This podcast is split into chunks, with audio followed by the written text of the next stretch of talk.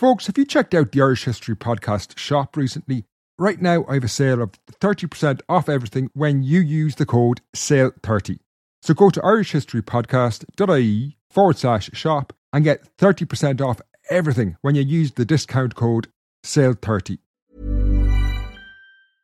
A lot can happen in the next three years. Like a chatbot may be your new best friend. But what won't change? Needing health insurance. United Healthcare Tri Term Medical Plans are available for these changing times. Underwritten by Golden Rule Insurance Company, they offer budget friendly, flexible coverage for people who are in between jobs or missed open enrollment. The plans last nearly three years in some states, with access to a nationwide network of doctors and hospitals. So, for whatever tomorrow brings, United Healthcare Tri Term Medical Plans may be for you. Learn more at uhone.com. Millions of people have lost weight with personalized plans from Noom, like Evan, who can't stand salads and still lost 50 pounds. Salads, generally, for most people, are the easy button, right? For me, that wasn't an option. I never really was a salad guy. That's just not who I am. But Noom worked for me. Get your personalized plan today at Noom.com. Real Noom user compensated to provide their story. In four weeks, the typical Noom user can expect to lose one to two pounds per week. Individual results may vary.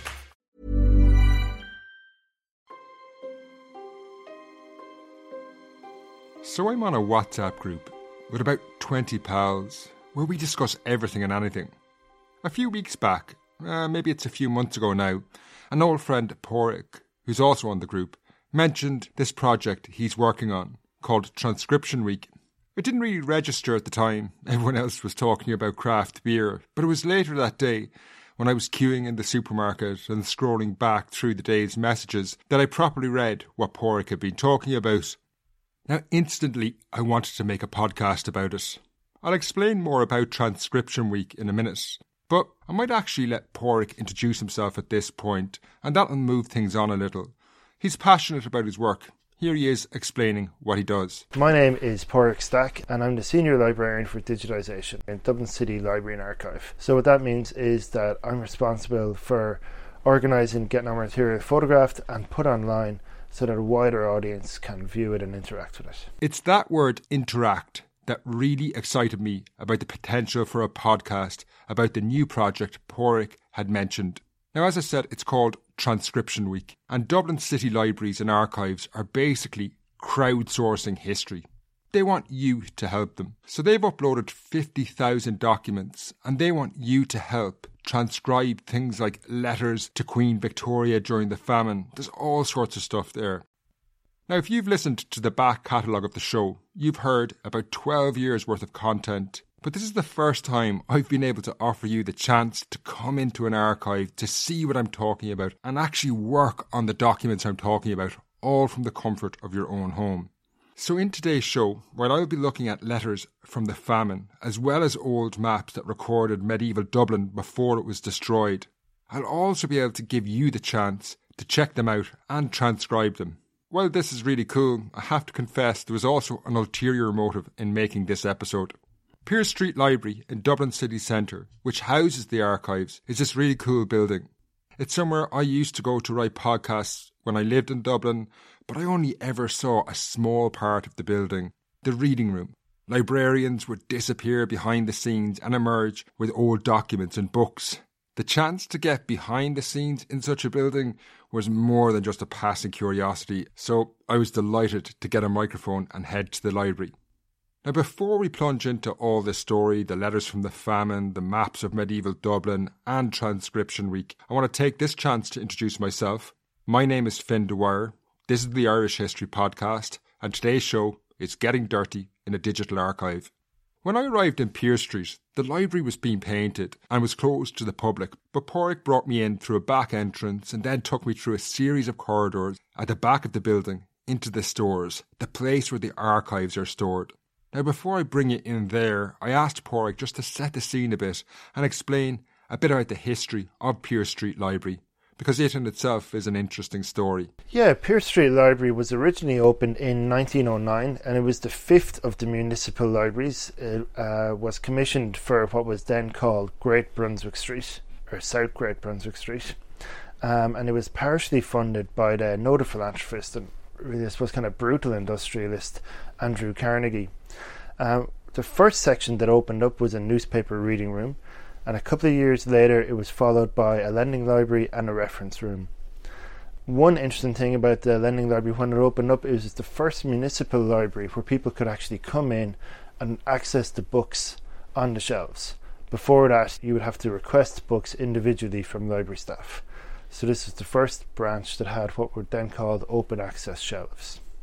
I will come back to some other features about the building later in the show, but Pádraic had taken me down into the depths of the building to a storage room. It has row after row of boxes full of archives and artefacts. But on entry, the most striking thing about it is the measures the library takes to protect the rare collections they store, as Pádraic now explains. The special feature about the door is that it's equipped to defend against floods. So as you come through the door, if you turn to your left, you see well, it's basically a big steel barrier uh, powered by pneumatics. And at the risk of any kind of flood, or actually when we close for the evening, the flood defence comes down. It's also climate controlled. Now, this interrupts us throughout the show. For example, when I was talking to Pádraig about the collections, this happened. So, if we look at uh, documents. Do you want to tell me what that sound is, Pádraic? That is uh, part of the air conditioning system. So we're in a climate controlled environment at the moment. Uh, and yeah, it occasionally belches and farts. okay, now let's get down to business. So the project that you can get involved in has 50,000 documents uploaded online. They're waiting for you now. There's a link to the URL in the show notes below. Now I'm going to come back more to that project because I think it's really cool. But one of the collections that they've uploaded are the minutes of Dublin City Council. Now, we'll hear about a great letter from the famine that's in those council minutes. But first, Pádraic explained where the council came from because it has a more interesting backstory than I'd imagined. So, the first one I'm going to show you, Finbar, is our first volume of Dublin City Council minutes. So there was there was municipal uh, reform in 1840, and that brought in the new Dublin City Council. Uh, the franchise was extended to beyond just Anglican Protestants. So, for the first time, Catholics, Presbyterians, and non Anglican Protestants could vote. And what you ended up with was not what we'd see as democratic today. Like, the franchise was really restricted to ratepayers, but you had a fairly tight balance between Catholics and Protestants uh, Daniel O'Connell was the first Lord Mayor, and they brought, brought in a system where essentially you would get a Catholic Lord Mayor for one year and a Protestant one the next. So it brought in an era of power sharing. So as we go through the minutes, so the minutes were held uh, once a month, obviously. And just to describe this, Pádraic has taken out a huge tome, and it's a very nice handwriting. Uh, uh, is that Dan- yeah, Daniel That's O'Connell's? Daniel O'Connell's signature, yeah. So as the first Lord Mayor. Pádraic then leaped through this huge ledger to December 1845 as the famine was starting to set in, and he picked out a letter to Queen Victoria. And on the 10th of December, the city councillors sent an address or a letter to the Queen just about the famine. Um, and I suppose, really, the most striking thing in it to me is how apologetic they were for contacting her. So the first three paragraphs are really just laying out that they're sorry to get in touch. Uh, just laying out that they're sorry to get in touch, sorry to bother but they're sure she'd want to know about the suffering of the people because she's actually a monarch who feels the sufferings of the people. So what I find amazing is the language of it. A lot of the city council minutes are about sort of normal municipal local government things. Uh, establishment of the fire brigades establishment of a water supply lighting paving that kind of thing. But at moments like this you can really see how larger Irish history impacts on the work of a city council. And you can see in the address what sort of relationship uh, people had or certainly city councillors had with, with the British monarch one of the other things I really like about going into the minutes is you can see the mechanics of the books and actually the mechanics of how people did administration at the time. So the town clerk or one of his assistants would have written up rough minutes uh, every month, and then these would have been transcribed fairly painstakingly in what was called fine hand into these large volumes of about 520 pages. Oh, so this is this is not someone. What I'm looking at here, that beautiful writing that I'm describing here, is not like someone. This wasn't done live; it would have been Okay. done afterwards, Okay. but based on live notes. And then, as you can see in every volume, there's an index either at the start or the beginning, sometimes bound separately. And again, that would have been done by hand. So everything in here is the proceedings of what happened during the meetings, letters that went out, correspondence that came back in, and it just shows you how amazing, I suppose, that local bureaucracy was at the time. This is Paige, the co-host of Giggly Squad, and I want to tell you about a company that I've been loving, Olive and June. Olive and June gives you everything that you need for a salon quality manicure in one box. And if you break it down, it really comes out to $2 a manicure, which is absolutely insane. It's also so easy to get salon worthy nails at home with Olive and June. The difference between how your nails used to look when you did them yourself and now with the Mani system is a complete game changer. The best thing about Olive and June too is it's a quick dry. Dries in about one minute, lasts for five days, and full coverage in up to one to two coats. Visit oliveandjune.com slash perfectmani20 for 20% off your first system. That's oliveandjune.com slash perfectmani20 for 20% off your first system. A lot can happen in three years, like a chatbot may be your new best friend. But what won't change? Needing health insurance. United Healthcare Tri Term Medical Plans, underwritten by Golden Rule Insurance Company, offer flexible, budget friendly coverage that lasts nearly three years in some states. Learn more at uhone.com. Now, we left that storage room and headed up a few flights of concrete stairs to where Pádraig had picked out maps that recorded medieval Dublin before it was destroyed. Now, I love maps, so I was really looking forward to seeing these. But as we made our way up, I asked Pádraig more about Transcription Week. Now, again, don't forget, this is all something you can get involved in. The web address is europeana.transcription.eu. It's a bit of a mouthful, so it's in the show notes below. You can find it there. Anyway, asking all of us, the general public, to get involved in transcription work of these historic documents was not necessarily what we think might happen with such important artefacts, but Pádraig explained it's kind of the logical step for Dublin City Library. It's part of the long-standing tradition and mission of Dublin City Libraries to look after the rare historical material we have, but also to give people access to it. So we're a public library. You don't have to be a member of a university. Uh, you don't have to have any special qualifications. Anyone can come in once they get a library card, and we want to give as many people as possible access to our collections. Uh, one of the ways we do that is by making it available online. So for this project, we're teaming up with a number of colleagues from six different European countries. And what we're doing is looking at ways to make manuscript items from the long 19th century more easily available to people. Now, I stopped him there. The long 19th century, which all the documents in Transcription Week date to, needs explaining. I asked Pádraig just to define it a bit for you. Yeah, so the long 19th century is as long as a piece of string, I suppose. it's the 18th century, and it can be, depending on what you're talking about, from about 1770 to about 1930. And it can be longer or shorter depending on which particular country you mean or what, what process you're talking about. So, what we're doing is we're digitizing about 50,000 pages Wow. of documents and we're making them available online. And I suppose the big innovation for us is that we're transcribing them. Now, as I've said, they want you to get involved in transcribing these documents, but if you're like me, you might have imposter syndrome, feeling you're not really qualified to do something like this. But you are, and that's why I wanted to make this episode on it, because I think things like Transcription Week change the way people will relate to history. If you have imposter syndrome, it's natural, don't worry about it. You can do this from your own home at your own pace. Now, at the other end of the scale, for the more competitive among you, there's also a transcribers board. I'm registered as Finn IHP, so there's bragging rights on offer there too. But more seriously, whether you're interested in becoming a historian or an archivist, or you feel it was a missed calling, or you're just curious about what an archive is like, it's really fun to get involved in this.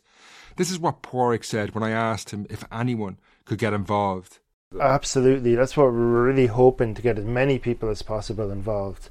So I suppose all your listeners at this stage would be familiar with looking at documents online. So usually what you get is a photograph of a book or a letter and it's like a photograph or a, a photocopy. You can see it and you can read it and you can look at it, but you can't necessarily do very much with it. When we get people to transcribe it, what we're going to get them to do is to type out what's on the document and to mark it up.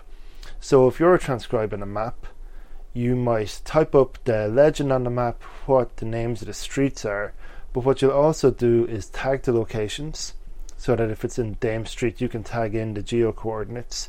You might also tag the name of the person who owns a particular building or the person who created the map.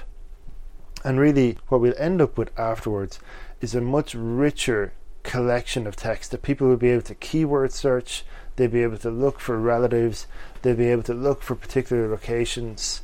Um, one of the really exciting things that people will be able to do is to look at the city that they live in and walk around every day and see what was there previously.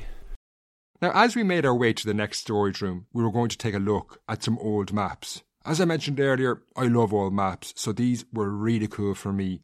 They recorded medieval Dublin before it was cleared away to make room for modern Dublin. As we go into this room, you're going to hear the climate control again in the background, just to flag that. Oh, that's a really heavy door. Yeah, it's a fireproof Ah, door. okay. Yeah, and this room is full of treasures, really. If you look up above your head, you'll see a couple of maces. Oh yeah. If we poked around a bit more, you might find a couple of blunderbusses. And uh, just, yeah, it's a huge richness of collections in the building. So the catalogue or the collection that people will be able to see online that we're going to talk about here is the Wide Streets Commission. That's right. Do you want to really briefly explain, not really briefly, sorry, I'm cutting you off there, Pádraig, before you start speaking, but can you tell people what the Wide Streets Commission The Wide Streets Commission was a public body that acted as a sort of development agency slash planning authority for about 90 years in Dublin's history from 1758 until 1849. So essentially, the, the name gives it away. Their, their primary role was to create new streets in the city, to widen and straighten existing streets, and later on they controlled the type of buildings that were put in and they tried to create an aesthetic for the building. Um, I suppose the main thing, well, what always sticks in my head, their big achievement was to change the city from a medieval east west city to what we now know as like a north south city. So they moved the city uh, boundaries out a lot to the west. Uh, they moved things like the Customs House Quay and they put in new bridges across the city. So their big first project was Essex Bridge uh, onto Parliament Street. But even things like what we think of now as the main thoroughfare of Dublin, O'Connell Street, didn't actually exist before then. There was Upper Sackville Street. So they extend, extended Sackville Street down to the Liffey and put in O'Connell Bridge. Um, and they really changed the city from what was kind of a medieval warren into the modern Hibernian metropolis we all know today. There are tons of these old maps online at the link below, available for transcribing. They're probably my favourite part of the project, I have to admit. Yeah, we've over 800 different maps and drawings, and they're fascinating. They're what you can see are the sites that existed before the Wide Street Commission made any interventions. Can we take a look at one of these maybe and Yeah, we've got one particularly good one here from it's about Parliament Street. And what it does is it'll show um, the medieval streets that existed beforehand and it'll show what Parliament Street was it'll overlay Parliament Street. Uh, what's great about it is that it really gives you an understanding of the material changes in the city. We went out to what's known as the Dublin Room, a large exhibition room in Pearse Street Library, to look at one of these maps in more detail. Now, this isn't climate controlled, but as you will hear, the painters were working in the background, so they make noise on occasion. Yeah, this is one of my favourite maps. So, what it shows is the existing medieval streets and passageways, um, and then it overlays where Parliament Street was due to be put in. Uh, I think what's really exciting about this is it just shows the kind of higgledy-piggledy nature of the city beforehand, and then it actually lists the leases of the different streets and the people whose land was going to have to be compulsorily purchased. Along with the maps, there is a huge amount of documents from the Wide Streets Commission recording who owned various different buildings. When these are transcribed, they're going to be invaluable to genealogists and maybe yourself if you're trying to trace your family in Dublin. Yeah, and I mean, the Wide Streets Commission is a, a massive resource for that. So, what you can do is you could look at this map and then you could check out the references to the map in the minutes. You could see who got bought out when, and then we have another separate 13 volume collection, uh, which are the Wide Street Commission jury books. And these are when people would have contested the valuations that were put on their property. Trying to get more money off the council. Absolutely, yeah. and we think of juries now as being something that um, happen in criminal cases. But at the time, they would have been used for things like committing people to asylums, uh, deciding who was worthy of going into workhouses, and in a case like this, deciding how much money somebody should get. So there would have been uh, Dublin laymen, and they would have looked at things like the leases and the rents that were due on properties. Of course, you know, it was a factor of its time. There was no women involved. Uh, the, the, the, the class of people who would have been involved would have been fairly restricted. But, you know, it was a layman jury deciding on commercial decisions. This is a real artifact of kind of the modern Dublin that we see today. You know, this is where it came out of, is these maps. Absolutely, yep. While there's lots of worthy reasons to get involved in this project, I'm going to admit there's just a really selfish reason too. And to be honest, it's probably what motivates me most. I just love this stuff. You get a real sense of time and place when you're going through these documents. For anybody interested in history, I think they could selfishly just decide to go on and engage with the historic material, to really get their hands virtually dirty, to kind of read through it, see how people spoke at the time, what kind of things were discussed at the time, um, and how the city looked at the time and we'd welcome anybody who wants to do that. Uh, and we're looking for people to get involved for as little or as much as they'd like. So during transcription week, people can get involved. They'll be able to log on to the website, transcribe as much or as little as they want. It's the kind of thing you can do from home, from school, or from the office. And the big thing about it is you're making a contribution to the amount of knowledge that's available to other people. And also, what we're doing is we're building better tools for other heritage institutions. So if you go online and you transcribe these parts of Dublin history, we're feeding that into uh, artificial intelligence that in the future will be able to transcribe handwriting automatically. So okay. by helping out us in Dublin City Library and Archive, you're also contributing to tools that are going to be available internationally to a range of heritage institutions. Okay, I think you can hear I'm pretty excited by Transcription Week.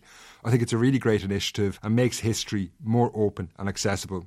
Check it out in the link below. Registering is easy and it's a great thing to get involved in. Before I left Dublin City Library in Pearse Street, I had to get Pádraig to show me one other thing. Probably the library's most famous resident the head of Lord Nelson, which once stood atop of an enormous statue on O'Connell Street but was blown up by the IRA in 1966. Anyone who's visited the library will have seen this. So Pádraig brought me to see Nelson before I left. Yeah, so this is uh, Nelson's head. Nelson's head obviously originally resided on his body, which was on the plinth atop Nelson's pillar in O'Connell Street. So after the Battle of Trafalgar, Nelson was massively popular. So there was a huge popular subscription, and the statue and the, and the pillar were erected in 1809. Um, it was blown up then in 1966 by the IRA, and the Irish Army finished the job the next day. Um, Nelson's head then had a number of detours.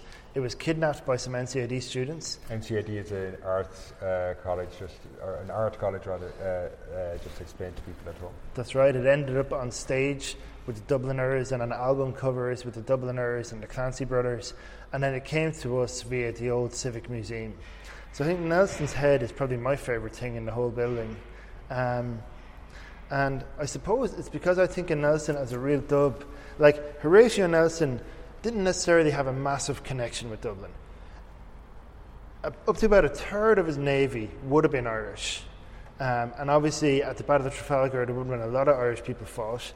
Um, and a lot of people in Dublin would have had family and relatives and friends in the Navy. So you can see how he was a popular character. But didn't have a distinct relationship with Dublin. And I think that R. Nelson does. You know, for years and years, people who came to Dublin visited Nelson. He's in Ulysses. Uh, he's a character. You know, he was blown up, and that in itself is a great story. He's a long-term resident of the south side and north side inner city. I think he's got the scars to prove it. Okay, that's where I'm going to leave this week's show. You can find links to Transcription Week in the show notes below. Next week, I'm back with an interview about Irland-Redaktion, a Nazio radio station that broadcast to Ireland in World War II. A really fascinating story. Until then, Slán.